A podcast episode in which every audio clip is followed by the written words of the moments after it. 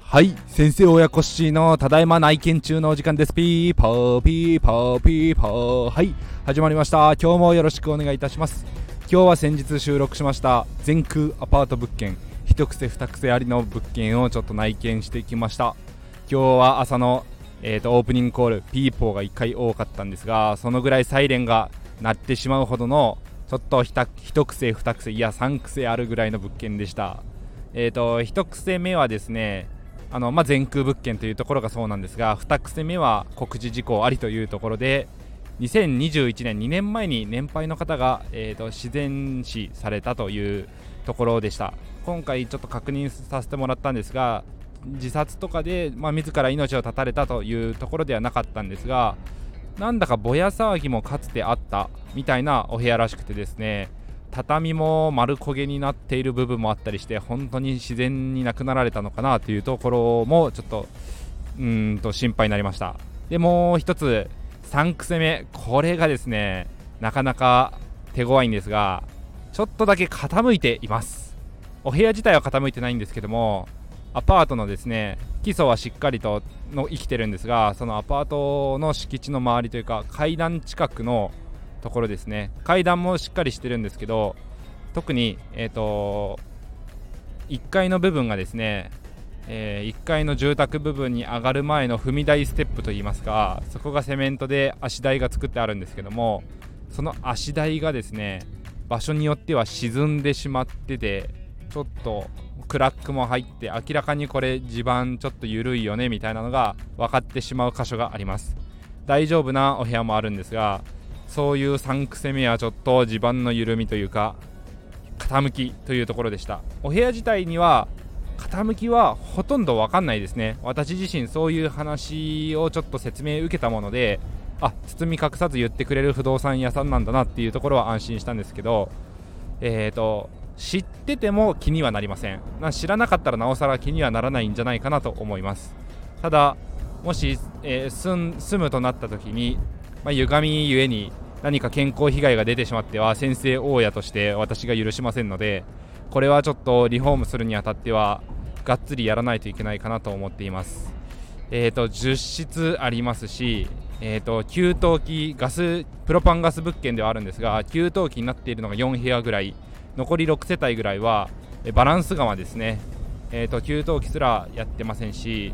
えーと、お風呂単身用ユニットバスも、まあ、そういう感じです。なのでうーんとそうですね。バランス釜から給湯器になってるところも、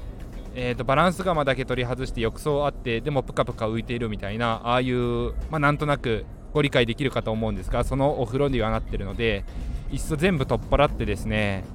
えーとバスナフローレというかバスパネル貼ってパリッと仕上げてもうシャワーのみえーと、上からも天井からも降ってくるようなあのホテルのシャワーみたいにしてシャワー物件にしてもいいかなと思ってます。なんせすぐ横にですねあのうちのエリアが誇る、えー、カッタ君がいるんでですねいつでもお風呂に入り放題なんですよ。そういう場所でもあるのでバッティングセンターもいつでも行けるよと。いうのを売りにして、まあ、話半分冗談ですがそれでなんとかしのげないかなと思っているところです。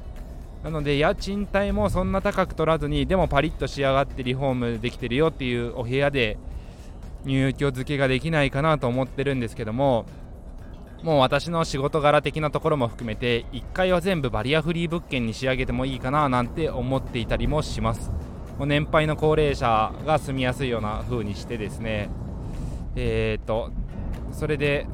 まあ、生活まあ、住宅困窮者の方々とかでも過ごしやすいような風に仕上げてもいいかなと思うんですがなんせスーパーマーケットがちょっと離れてしまうんで、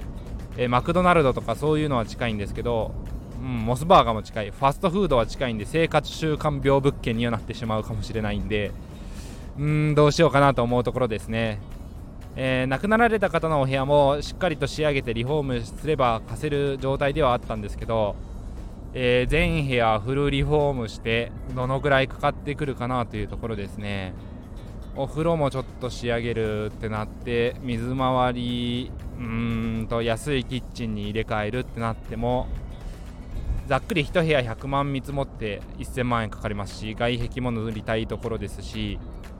えー、安く塗ったとしても150万ぐらいの規模感ではあると思うんでちょっと、うん、難しいですね。なかなか。そこから全空なので、えー、と最初は据え置き期間いただいてたとしてもその間のですね、まあ、利息の部分だけでも払えるかっていう話にもなりますしちょっと作戦を考えないといけないなと思ってます。なんならレンタル倉庫みたいな感じでもう物置として活用する。でもそれじゃ利回りが出ませんから。うーん亡くなられた方のお部屋をちょっとサウナにしてみるかななんてことも考えたりしているんですけど。いかんせん2階なのでそのお部屋にうんトレーニンググッズ置いてですねそういうフィットネスアパートにするって仕上げるのも難しそうなんでこれが1階だったらですねそのお部屋をフィットネスルームにして、えー、ジム付き分譲マンションみたいな感じに仕上げてもいいかななんてうーん馬鹿げたことを考えてやめたんですがなんとかして、えー、レジだけではなく住宅だけではなくてうーんとちょっと収益が確保できるような仕組み作りをしないと物件としての魅力もないので、まあ、魅力を出すためにじゃあ何ができるかってところを考えると